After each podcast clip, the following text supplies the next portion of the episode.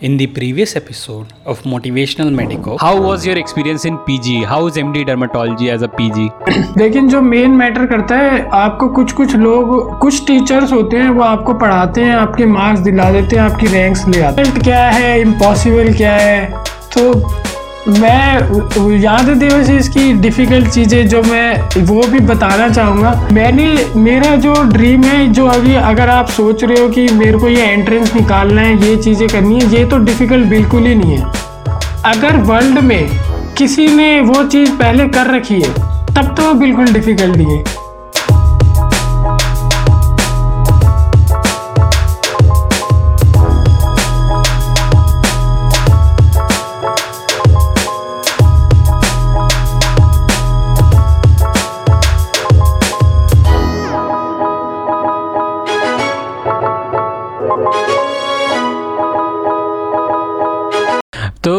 Sir, जैसे कि आविश के बारे में आपने बताया तो अगर एक आविश या कोई भी डर्माटोलॉजिस्ट क्लिनिक पे हम लोग आते हैं स्पेसिफिकली अभी हम लोग आविश के बारे में बात करेंगे तो sir what all treatments can we get क्योंकि हर आदमी की यही मिथ होती है even as a medical student आपसे मिलने से पहले तो मुझे भी यही लगता था कि सिर्फ़ स्किन केयर एक्ने तो क्या क्या सर मतलब एक आदमी ट्रीटमेंट के लिए आ सकता है आविश में सर? हाँ ये बात एकदम सही है। देवाशीष की इवन मेडिकोज को ही नहीं, अभी पता कि डरमेट में फ़ील्ड कितनी ज़्यादा एक्सपेंड होगी और कितना चीज़ें हो रही हैं। कैसे कितनी तेज़ी से एक्सपेंड हो एक्चुअली चेंजेस इतनी तेज़ी से आ रहे हैं। Every single day things are changing तो अब जो हमारा आविश क्लिनिक है, यहाँ पे जो फैसिलिटीज़ है वो डेफिनेटली बेसिक डर्मा जो है हमारी, उसमें भी काफ़ी कुछ होता है। जब चीज़ें अप्रोच करते हैं, आपकी डायग्नोसिस करते हैं तो डिफरेंट लेवल्स होते हैं। आपकी, कुछ तो बुक्स के अकॉर्डिंग चलते हैं, कुछ नॉन बुक्स के अकॉर्डिंग चलते हैं। डिफरेंट टाइप की डिज़ीज़ है, वो सब के सब जो हैं कवर होती हैं। डिफरेंट न्यू ट्रीटमेंट्स आ रहे हैं बायोलॉजिकल्स आ रहे हैं। और अब तो लेवल ऑफ़ आपके कौन से लेवल पे कौन सी इन्फ्लामेटरी रिएक्शन चल रही है? लेवल मतलब कि स्किन में डिफरेंट लेयर्स होती हैं। कि एपिडर्मिस डर्मिस नीचे सबकुटेनियस उसके नीचे फैट है, और उसमें भी कोलेजन है या इलास्टिक टिश्यू है। और कौन से सेल्स में इवन पर्टिकुलर सेल्स में जब हम, अब मतलब डायग्नोसिस इतनी मज़ेदार हो गई है ना देवाशीष, कि हम सेल्स के हिसाब से बोलते हैं कि इस सेल्स में ये प्रॉब्लम्स आ रही हैं। और इस इलास्टिक टिश्यू में आ रही है या कोलेजन में आ रही है या फैट में आ रही है, यहाँ पे ये प्रॉब्लम्स आ रही है। मतलब चीज़ें इतनी ज़्यादा एडवांस है, इवन सेल्स के अंदर भी जाके चीज़ें बताते हैं कि इतनी यहाँ पे ये प्रॉब्लम्स आ रही हैं। तो उसके डिफरेंट डिफरेंट सॉल्यूशन है। तो स्किन डिज़ीज़ का ट्रीटमेंट्स भी अब बहुत ज़्यादा इम्प्रूव हो चुका है। बहुत ज़्यादा अच्छे रिजल्ट्स आते हैं अब आज के टाइम में। तो पहले सोचा जाता था कि स्किन की बीमारी एक बार हो गई तो अब हो गई। स्किन की बीमारी से तो कोई मरता नहीं। बट स्किन की डिज़ीज़ से भी डेथ भी होती है। और स्किन की डिज़ीज़ क्योर भी होती है हंड्रेड परसेंट क्योर भी होती है। तो सारे मिथ सस्ते जा रहे हैं और चीज़ें, ये तो है स्किन डिज़ीज़ में। फिर हेयर्स में काफ़ी इम्प्रूवमेंट होता जा रहा है। अब इतने सारे हेयर्स में हेयर्स की फ़ील्ड थोड़ी लेस डेवलप्ड है बट उसमें भी काफ़ी इम्प्रूवमेंट हुआ है और अब आगे आने आने वाले टाइम में बहुत इम्प्रूवमेंट होता जाएगा। हेयर ट्रांसप्लांट इतने अच्छे रिज़ल्ट देता है, इतने अच्छे रिज़ल्ट देता है। अब इतनी पेनलेस सर्जरी हो गई है इतनी लेस्ट कॉस्टली सर्जरी हो गई है और बहुत बढ़िया रिज़ल्ट अब हेयर ट्रांसप्लांट जैसे पीआरपी कराते हैं उतना दर्द होता है इतना हेयर ट्रांसप्लांट में पेन होता है। और इतना इजीली हेयर ट्रांसप्लांट होकर के इतने अच्छे रिजल्ट्स लोगों को मिल रहे हैं। उसके बाद जो है एस्थेटिक जो एस्थेटिक फ़ील्ड है अब होता ये है कि हमको ये पता चल गया है कि आ, हम कुछ टेम्प्रेरी पीरियड के लिए आए हैं लाइफ में तो हम अपनी स्किन जो है ना, वो अपने हमें, हमको रिप्रेजेंट करती है। हमारे हेयर्स हमारी स्किन वो हमें हर जगह पे रिप्रेजेंट करती है। तो उससे हमारा कॉन्फिडेंस लेवल जो होता है ना, वो काफ़ी चेंज हो जाता है। अगर आपके फेस की शेप में कुछ प्रॉब्लम है, या आपकी स्किन में कुछ प्रॉब्लम्स है तो आपकी कॉन्फिडेंस लेवल ना बहुत कम हो जाता है। उसकी वजह से आपकी परफॉर्मेंस चली जाती है। और परफॉर्मेंस चली जाती है तो मतलब लाइफ में मज़े कम हो जाते हैं। और आपके थॉट प्रोसेस फिर आपको बार बार क्योंकि मैंने बताया आप नेगेटिव तो दे ही नहीं सकते, मैं ये नहीं सोचूँगा। तो फिर यही आप जब जब सोचोगे कि बाल गिर रहे हैं या मेरी नोज़ में प्रॉब्लम है, मेरे लिप्स में प्रॉब्लम है तो वो स्टिमुलस बनता रहेगा। लेकिन अब एस्थेटिकली इतना ज़्यादा एडवांस हो गया, इतनी सारी चीज़ें हैं।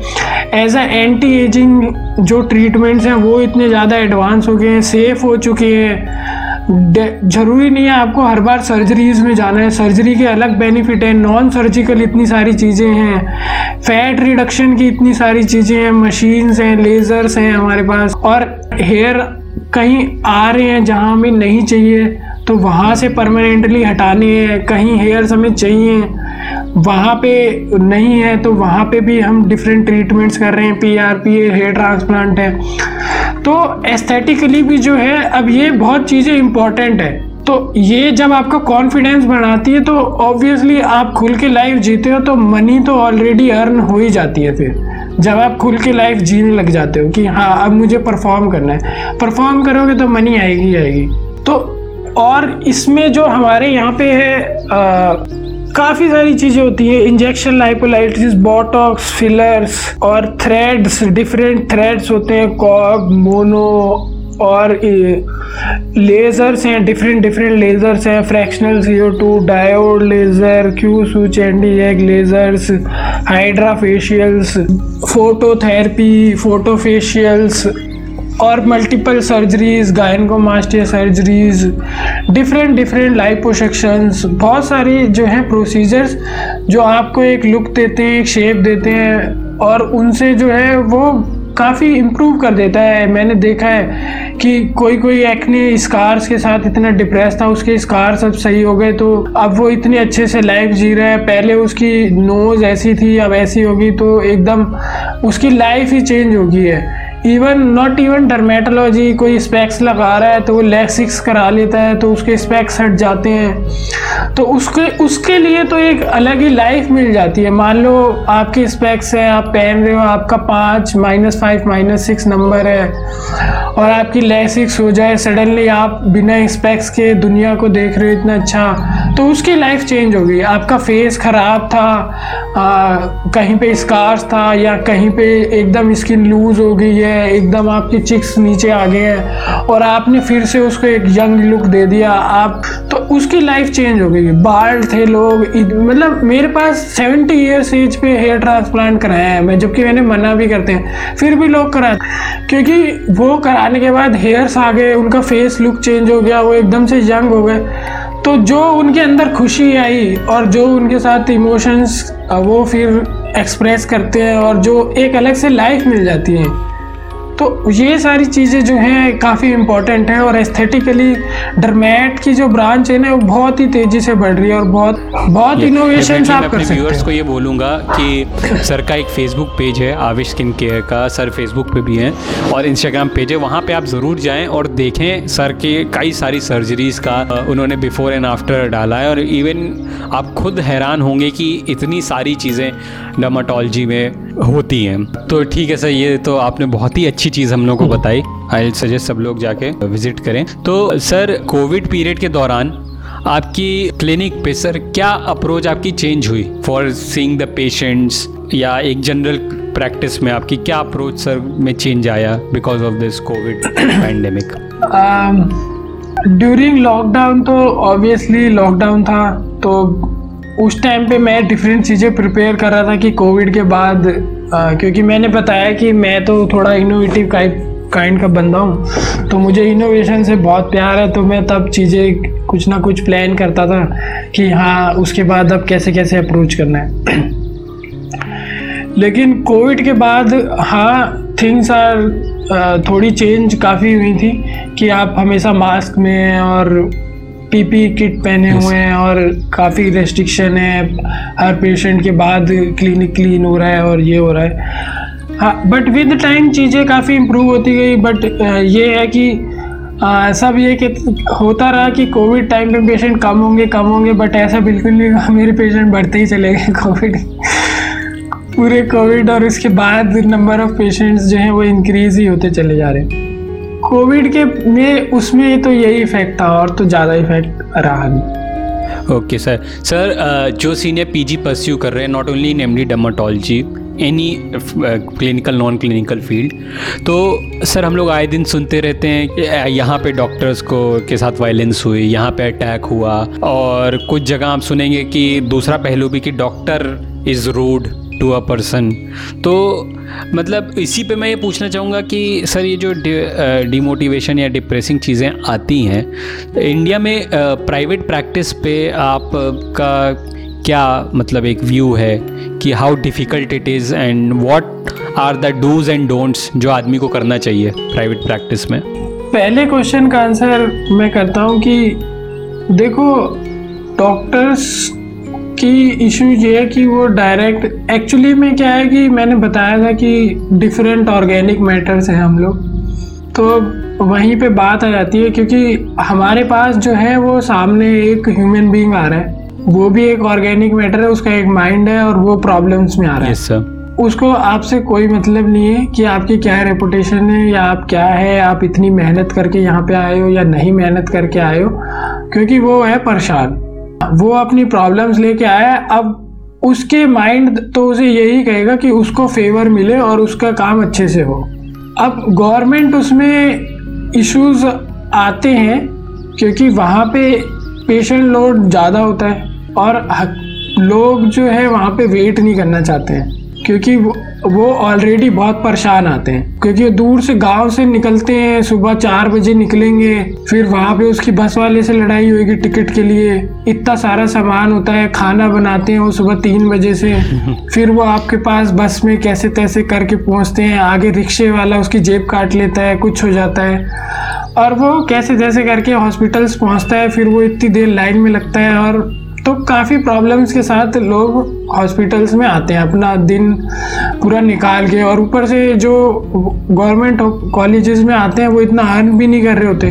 तो उसका एक बार आने का मतलब है कि उसका दिन गया तो उसको वो भी लॉस हो रहा है। तो वहाँ पे क्या है ना वो अपनी प्रॉब्लम्स लेके आ रहा है। और वहाँ पे अगर कुछ गड़बड़ हो जाए ना तो वो जो है निकल जाता है वो फिर पेल देगा आपको।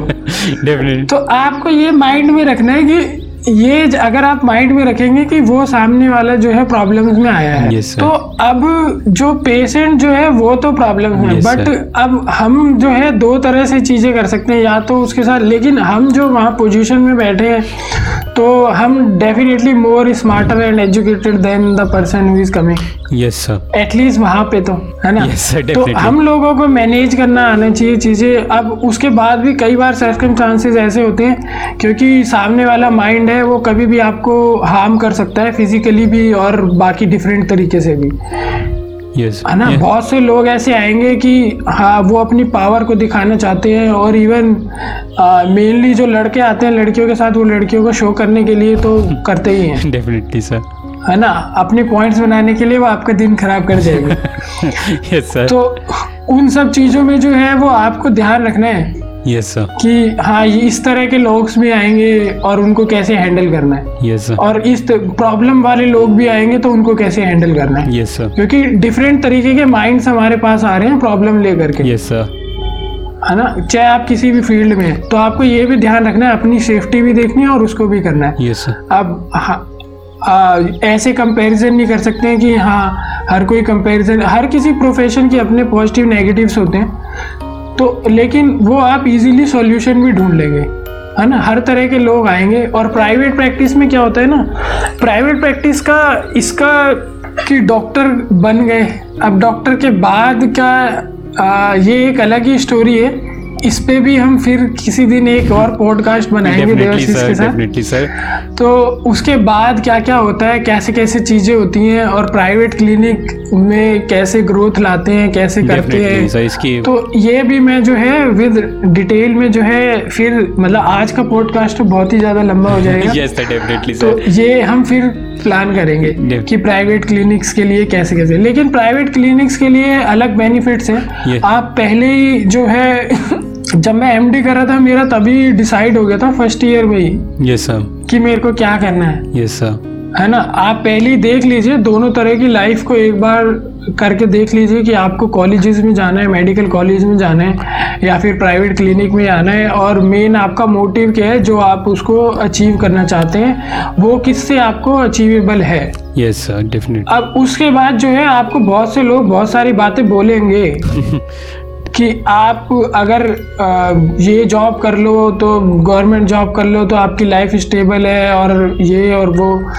हमें तो स्टेबिलिटी चाहिए ही नहीं। डेफिनेटली सर है ना? हम तो काम करने के लिए पैदा हुए हैं और तो जो हमें अच्छा लगता है वो काम कर रहे हैं। तो ऐसा तो करना नहीं है कि हमें नहीं काम करना है। और ऐसा भी नहीं है कि गवर्नमेंट जॉब भी अभी स्टेबल है। डेफिनेटली सर आपकी कब कहाँ से कुछ भी चीज़ें स्टेबल नहीं है। डेफिनेटली सर है ना? सब कुछ चेंज होता है। Only change change is the stable thing change is the stable change is the constant in this the constant in this हाँ change is the constant thing बाकी सब तो कुछ भी ऐसा नहीं है कि कांस्टेंट है। Okay so तो हाँ तो ये चीज़ आपको पहले ही आप प्लान कर लीजिए कि आपका मोटिव क्या है और आप कैसे आगे बढ़ना चाहते हो। बाकी हर तरह के सॉल्यूशंस आ जाएँगे बाद में। डेफिनेटली सर डेफिनेटली सर एक और क्वेश्चन मैं ये भी पूछना चाहूँगा जब इसकी बात हो रही है तो कई पेशेंट्स आते होंगे आपके पास जो गूगल करके आते होंगे अपने सिम्टम्स की। मुझे ये है मेरी डायग्नोसिस ये है।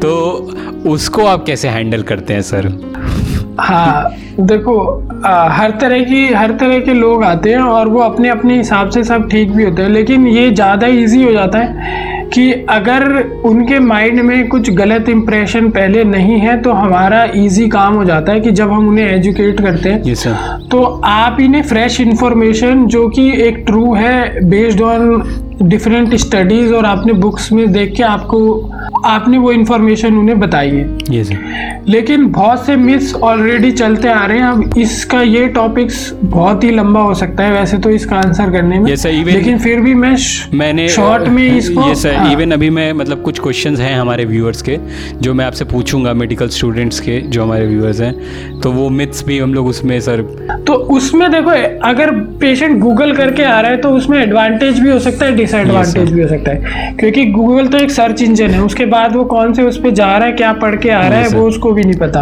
और मेनली जो है अब इन्फ्लुएंसर्स का टाइम आ चुका है। यूट्यूब इन्फ्लुएंसर्स और डिफरेंट इन्फ्लुएंसर्स ब्लॉग लिख रहे हैं वो जो है इन्फॉर्मेशन देते हैं।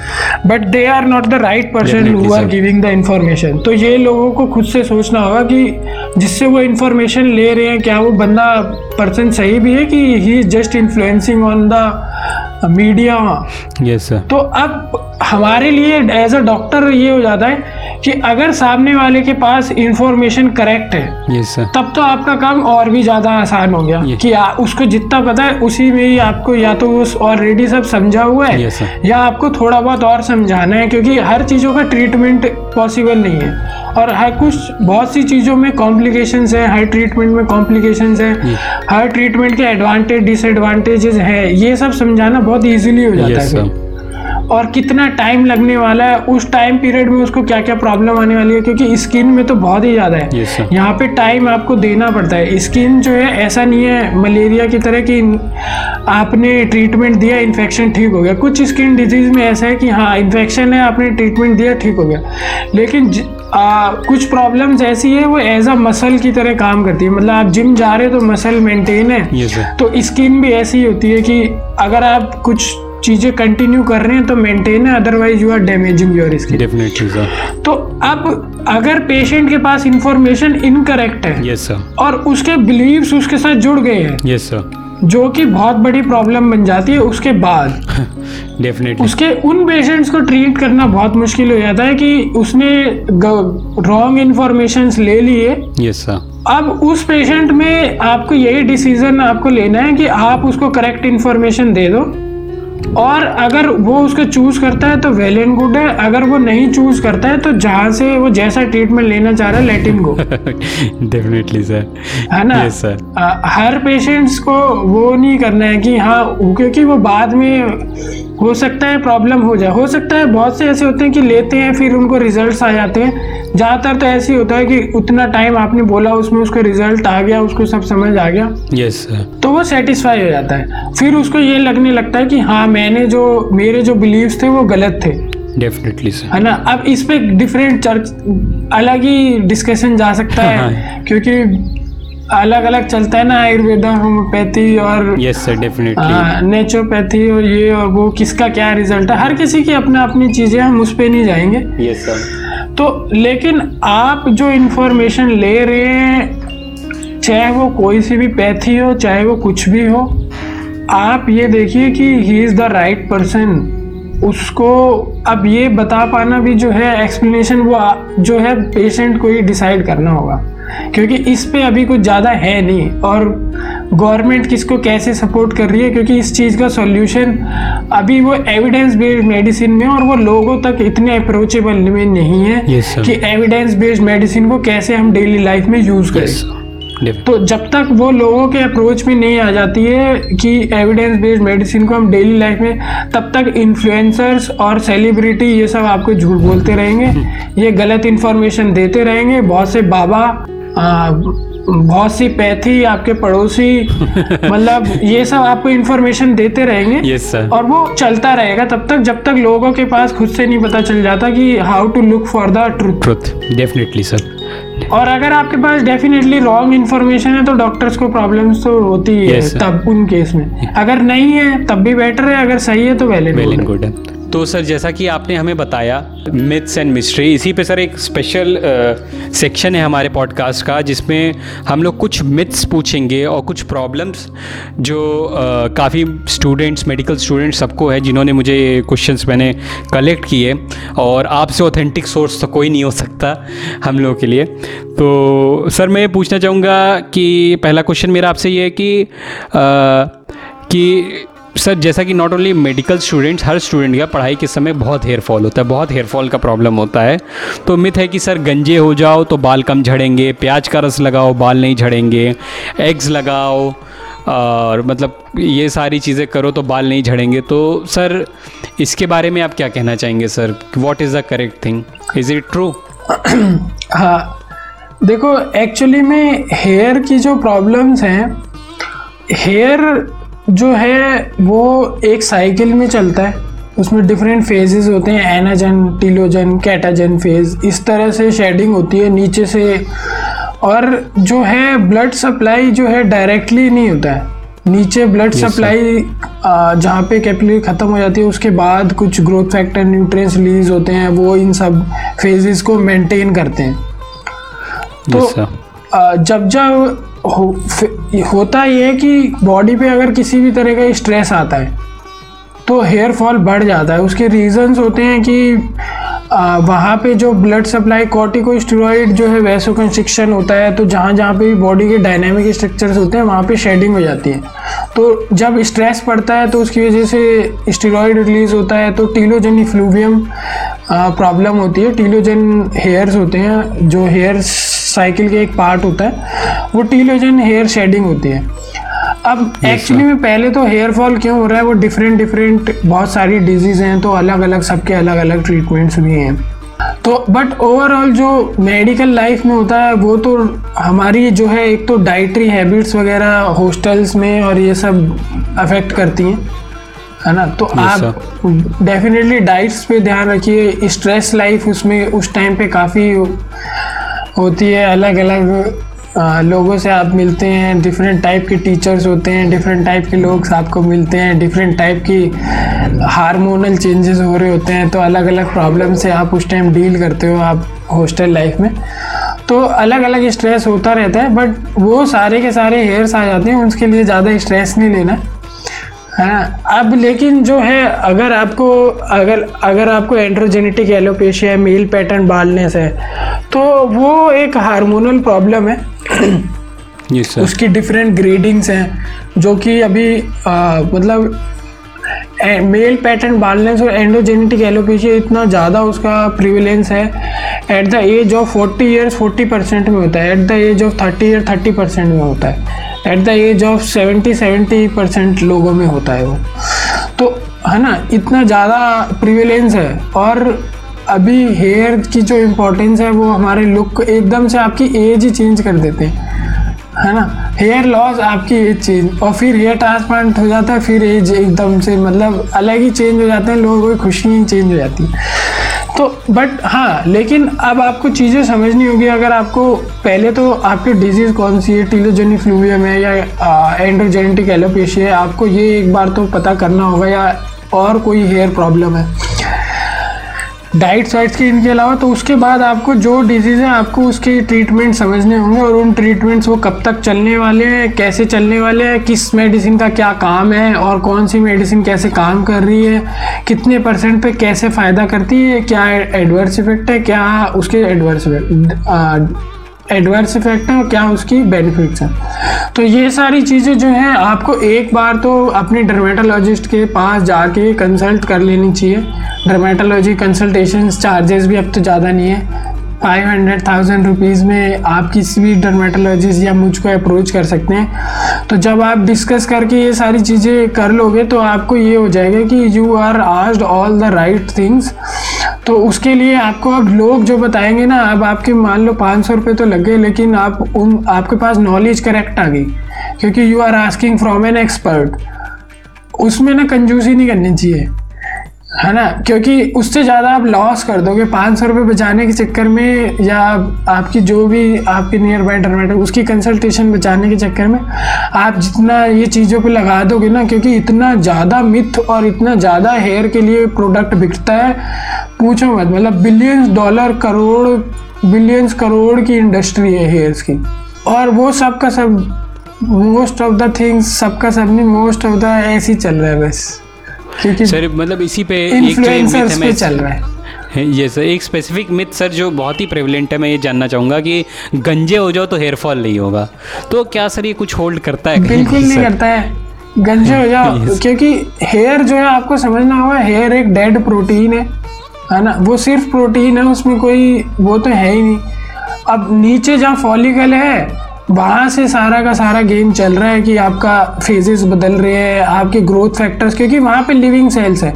कुछ भी आप खा रहे हैं या कोई भी मेडिसिन ले रहे हैं, सबके सब जाके फॉलिकल पे इफ़ेक्ट करनी है। ऊपर हेयर की ग्रोथ जो आपको हेयर दिख रहे हैं, वो तो एक डेड प्रोटीन है, उसको आप काटो, टेढ़ा मेढ़ा कैसे भी करो, उसको हेयर फॉल से कुछ डिफरेंस नहीं पड़ने वाला। आपने कलर लगा दिया ब्लीच लगा दिया उसको उसी के कलर पे फ़र्क पड़ेगा लेकिन नीचे अगर फॉलिकल पे कोई इफ़ेक्ट नहीं जा रहा है तो हेयर काटने या उससे करने से हेयर फॉल पे कोई डिफरेंस नहीं है जस्ट अ मिथ ये होता है कि छोटे हो जाएँगे दिखेंगे नहीं।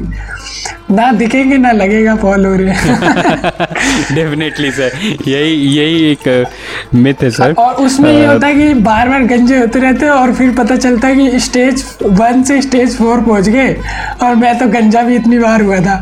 Definitely. सर इसी पे मेरा अगला सवाल यही है कि सर आपने जैसे हेयर ट्रांसप्लांट के बारे में बताया। तो आज इंडिया के सिनेरियो में सर हेयर ट्रांसप्लांट का कितनी कॉस्टिंग लगभग आ जाती है? अगर कोई अ, अपने मिड थर्टीज़ फोर्टीज़ में और उसकी ज़्यादा हेयर फॉल नहीं हुई है तो हेयर ट्रांसप्लांट क्या काफ़ी कॉस्टली प्रोसीजर है सर? जैसा हम लोग एक मिथ है सर। नहीं एक्चुअली जब चीज़ें नई स्टार्ट होती है तो ओबियसली काफ़ी कॉस्टली होती है क्योंकि उसमें टाइम कंजम्पशन और आ, जो मशीनरीज होती हैं टेक्नोलॉजी होती है वो उसमें काफ़ी मनी वेस्ट है। बट अभी सब कुछ बहुत स्टेबल हो चुका है। सर्जरी इतनी इजी हो गई है। सब कुछ डिफाइंड हो चुकी है। मोस्ट ऑफ़ द चीज़ें हेयर ट्रांसप्लांट में। आ, और टेक्नोलॉजी एडवांस हो चुकी है। पेन नहीं होता। तो इस ये अब हेयर ट्रांसप्लांट एक छोटा प्रोसीजर हो गया सच बताऊँ तो काफ़ी छोटा प्रोसीजर है। इजीली होता है। और उसकी कॉस्ट भी बहुत ही ज़्यादा कम है। बहुत ही ज़्यादा अब कम हो चुकी है। मतलब इवन पहले जो पर ग्राफ्ट के रेट 150 100 चलते थे अब 20 40 30 50 60 60 रुपीज़ फिफ्टी रुपीज़ थर्टी मतलब रुपीज़ पर ग्राफ फॉलिकल आपके लग जाते हैं इजीली वन थर्ड हो गया है लगभग हाँ, जितना आदमी हाँ। पहले कर सकता था हाँ। उसका बिल्कुल तो मतलब अगर मैं मतलब काफ़ी ये तो मैं कहूँगा कि अगर किसी को जस्ट एक नॉर्मल सा हुआ है तो लगभग within a lakh rupees उसकी अच्छी खासी वो ग्राफ्ट लगवा सकता है। बिल्कुल बिल्कुल बिल्कुल जो कर लगवा सकता नॉर्मल है। नॉर्मल सर्जरी का भी आजकल इतना ही कॉस्ट होता है अगर कोई जाता है। और प्लस आप इतने हेयर प्रोडक्ट पे स्पेंड कर देते हो उससे बेटर है कि आप एक ग्राफ्टिंग में स्पेंड करें सर डेफिनेटली सर बिल्कुल। दूसरा क्वेश्चन सर मैं आपसे पूछना चाहूँगा जो काफ़ी टीनेजर्स गर्ल्स फेस करती हैं सर कि ऑलमोस्ट सबको सर एक्ने प्रॉब्लम्स हैं इस समय। तो उसके लिए होता है कि ये फेस वॉश लगा लीजिए आप नीम का फेस वॉश लगा लीजिए एलोवेरा लगा लीजिए।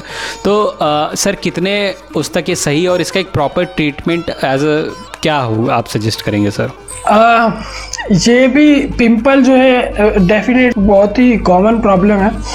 अब जितनी ज़्यादा कॉमन उतने ज़्यादा मिथ्स यस सर और अब इवन दिल्ली में एजुकेटेड सोसाइटी पॉश कॉलोनी में भी सब यही मानते हैं।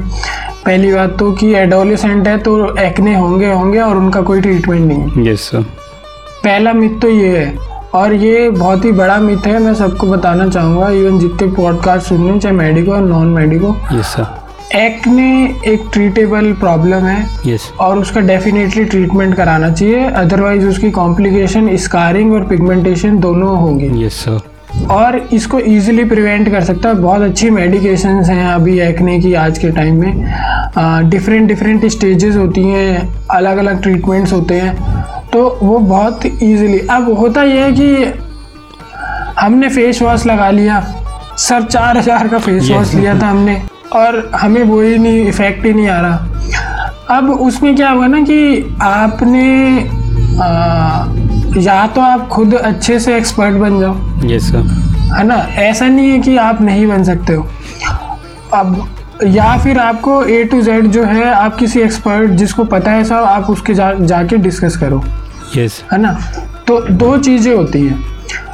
यस सर आ, तो ये जो चीज़ें हैं ना अब एक्सपर्ट के साथ डिस्कस करने में ये होगा कि हाँ अब मार्केट में आप जाओगे अभी अभी भी अब ये जो अब तो सोशल मीडिया और इन्फ्लुएंसर्स इतनी ज़्यादा प्रॉब्लम कर रहे मतलब प्रॉब्लम क्या वो हर तरह की चीज़ बता रहे हैं। सर आपको एंटरटेनमेंट वे में डांस करके सेलिब्रिटी आएँगे वो डिफरेंट डिफरेंट चीज़ें आपको बताते हैं। टोनर है सीरम है ये है वो है हज़ार चीज़ें हैं। आप दस चीज़ें दिन में लगाओ दस चीज़ें शाम में लगाओ दस चीज़ें रात में लगाओ। यस सर लेकिन उससे पहले आप जान तो लो कि कौन सी चीज़ क्या कर रही है उसका क्या काम है और मेरी स्किन के लिए कौन सी है।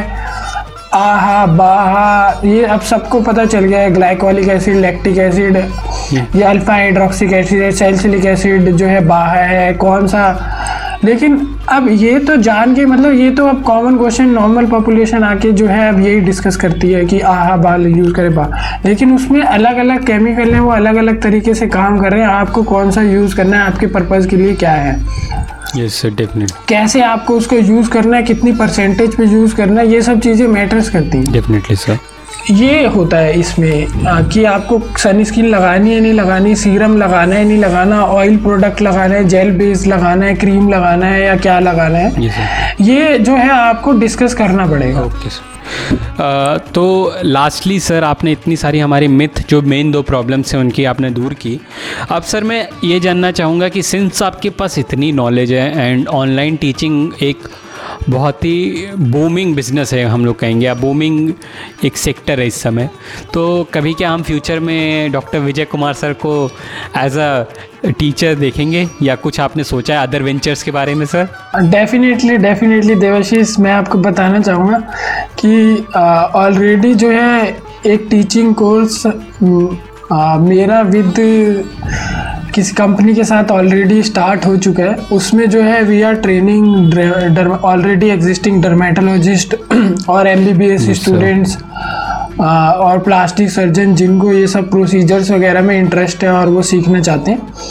तो हमारा ये है बट अभी वो ऑनलाइन नहीं है इट्स ओनली ऑफलाइन कोर्सेज उसमें डिफरेंट कोर्सेज है वो ऑफलाइन है अभी। बट हाँ with time when we will improve our क्योंकि मेन मकसद ये है कि अगर हमारे पास कोई आ रहा है उसका पर्पज़ यही है कि वो वहाँ से जो है दिल से सीख के जाए और वो आगे जा कर के स्टार्ट कर दें। क्योंकि आप सीखते रहते हैं और स्टार्ट Yes, नहीं कर रहे हो। तब फिर आ, उसके भी सीखने का बेनिफिट नहीं है हमारा भी सिखाने का बेनिफिट नहीं है तो मज़ा ही नहीं आएगा।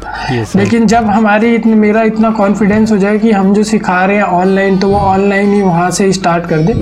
तो हम इस तरह के कोर्सेज जो है वो भी स्टार्ट करेंगे। डेफिनेटली सर ये तो मतलब काफ़ी हेल्प रहेगी लोगों को और sir lastly sir I would like कि मतलब ऑलमोस्ट हम लोग एंड का समय आ गया है। तो मैं ये जानना चाहूँगा कि सर, जैसे हमारे व्यूअर्स के लिए आप क्या एडवाइस देंगे? या क्या, आप अगर आपसे कोई कांटेक्ट करना चाहे, वैसे तो मैं लिंक आपके सारे, अपने डिस्क्रिप्शन बॉक्स में डाल दूँगा। स्टिल अगर कोई प्रॉब्लम्स हैं तो। अगर आपको किसी भी तरह की प्रॉब्लम्स आ रही है मतलब अगर ऐसा तो नहीं है, मैंने लाइफ में हर एक एक्सपीरियंस लिया है, लेकिन जितने एक्सपीरियंस लिए अगर मैं आपकी, आपको प्रॉब्लम्स आती है एंट्रेंस की प्रिपरेशन में और उसके बाद हाउ टू स्टडी तो डेफिनेटली मैंने तो काफ़ी पॉइंट्स वगैरह बना के लिखे हुए थे। Yes, और मैं हर चीज़ के अपने अपने तरीके से पढ़ने के तरीके भी बनाता था कि मतलब मैं एग्जांपल दे देता हूँ। जैसे मैं एमडी में था तो मुझे लगता था कि यार इतनी बुक ख़त्म करना तो बहुत मुश्किल है। इवन yes, आप भी जो जिस जिस सब्जेक्ट्स की पढ़ रहे हो तो मैंने क्या किया था कि या तो मतलब इस तरह से चीज़ें प्लान कर ली थी कि टीवी देखना जो है वो मुझे लगता था कि आप लोगों को भी लगता होगा और मैं भी जो है टीवी से तो तो मैंने अपने आ, मतलब मैं एक तरीका बता रहा हूँ एज एन एग्जांपल कि कैसे आप इंटरेस्ट बना लेते हो चीज़ों को। आ, जो कि आप मुझसे बाद में भी चीज़ें पूछ सकते हो कि हाउ टू मैं मैं पढ़ाई कैसे करूँ या फिर मैं एंट्रेंस कैसे क्लियर करूँ या मेरा ये प्रॉब्लम चल रही है सोशल प्रॉब्लम ये चल रही है या ब्रेकअप्स हो गए हैं या और कुछ प्रॉब्लम चल रही है तो अगर मैं सॉल्व कर पाऊँगा तो मैं आपको ज़रूर जो है, मैं उसका सॉल्यूशन बताऊँगा। अगर आपको कोई स्किन रिलेटेड प्रॉब्लम है हेयर रिलेटेड प्रॉब्लम है एस्थेटिकली अगर आपको कोई प्रॉब्लम्स है या आपके किसी रिलेटिव को है तो अगर आप मुझे अप्रोच करना चाहें तो डेफिनेटली आप मुझे अप्रोच कर सकते हैं। मेरी ईमेल आईडी कांटेक्ट नंबर और वेबसाइट जो है, सब आपको इस लिंक्स में मिल जाएँगे। और जो मैं एज एन एग्ज़ाम्पल दे रहा था तो जब मैं पढ़ता था ये मैं बता रहा था कि बुक्स ज़्यादा होती हैं, लेकिन अगर आपको टीवी देखना अच्छा लगता है तो what you can do you can download a PDF और उस पीडीएफ में आप टेक्स्ट टू स्पीच के ऑप्शंस आ गए हैं। माइक्रोसॉफ्ट एज में और उसको आप टीवी के साथ इजीली कनेक्ट कर सकते हो तो आपकी बुक जो है वो ऑडियो फॉर्म में चलती रहेगी और उसको आप सुनते भी रहेंगे तो आपको इतना ज़्यादा प्रेशर नहीं पड़ेगा। और जब आप वो बार बार सुनेंगे तो आपके इतनी ज़्यादा रिवीजन हो जाएगी तो आपको भूल पाना भी मुश्किल हो जाएगा। हाँ और ये तो खैर अब तो सारी बुक्स पीडीएफ में आ गई, लेकिन जो पीडीएफ में नहीं आती तो वो भी आप कन्वर्ट कर सकते हो। मैंने ये भी किया था इवन मतलब जब मैं हॉस्टल में था तो काफ़ी अच्छा सिस्टम बना लिया था। मैं एंटर करता था, उसके बाद लैपटॉप्स को बस कमांड दे रहा हूँ गूगल के थ्रू कि open this book open this page start reading from here वहाँ क्लिक कर दिया और बुक सुनते जा रहे हो और आप इंजॉय भी कर रहे हो, पढ़ भी रहे हो, खा भी रहे हो। तो लाइफ जो है ईजी बनाना, ये आपको खुद से भी सीखना होगा। अगर मेरे से कुछ हो पाएगा तो मैं डेफिनेटली आपकी हेल्प करूँगा इन ऑल द सिचुएशन अगर मुझसे हो पाए तो। और definitely you can approach any time for your skin problems hair problem cosmetic aesthetic related problem definitely sir so sir thanks a lot आप हमारे पॉडकास्ट पे आए और हमारे व्यूअर्स को इतनी सारी इन्फॉर्मेशन दी जो बहुत ही वैल्यूएबल है। एंड आई गेस सबका बहुत ही ज़्यादा फ़ायदा हुआ होगा। जिन जो हमें अभी देख रहे हैं please do like share and subscribe to this podcast on YouTube and every platform that you are listening और watching thanks a lot sir for sharing these wonderful experience जाते आते सर कोई uh, एक एक कोई बात जो आपकी लाइफ को बहुत ज़्यादा एक्सपीरियंस की और जो आप बताना चाहें? हाँ डेफिनेटली मैं फाइनल तो पॉइंट जो मेन पॉइंट था जो मुझे लगता है मैंने सब करके अचीव किया है तो आ, जो मैंने एक बात बताई थी मैं रिवाइज करा देता हूँ कि मेडिटेशन और फोकस और Yes, sir. आप अपने माइंड को इस तरह से ट्रेन करो कि आ, आप अपने माइंड से काम करवा पाओ ना कि आपका माइंड आपसे कोई काम करवाए।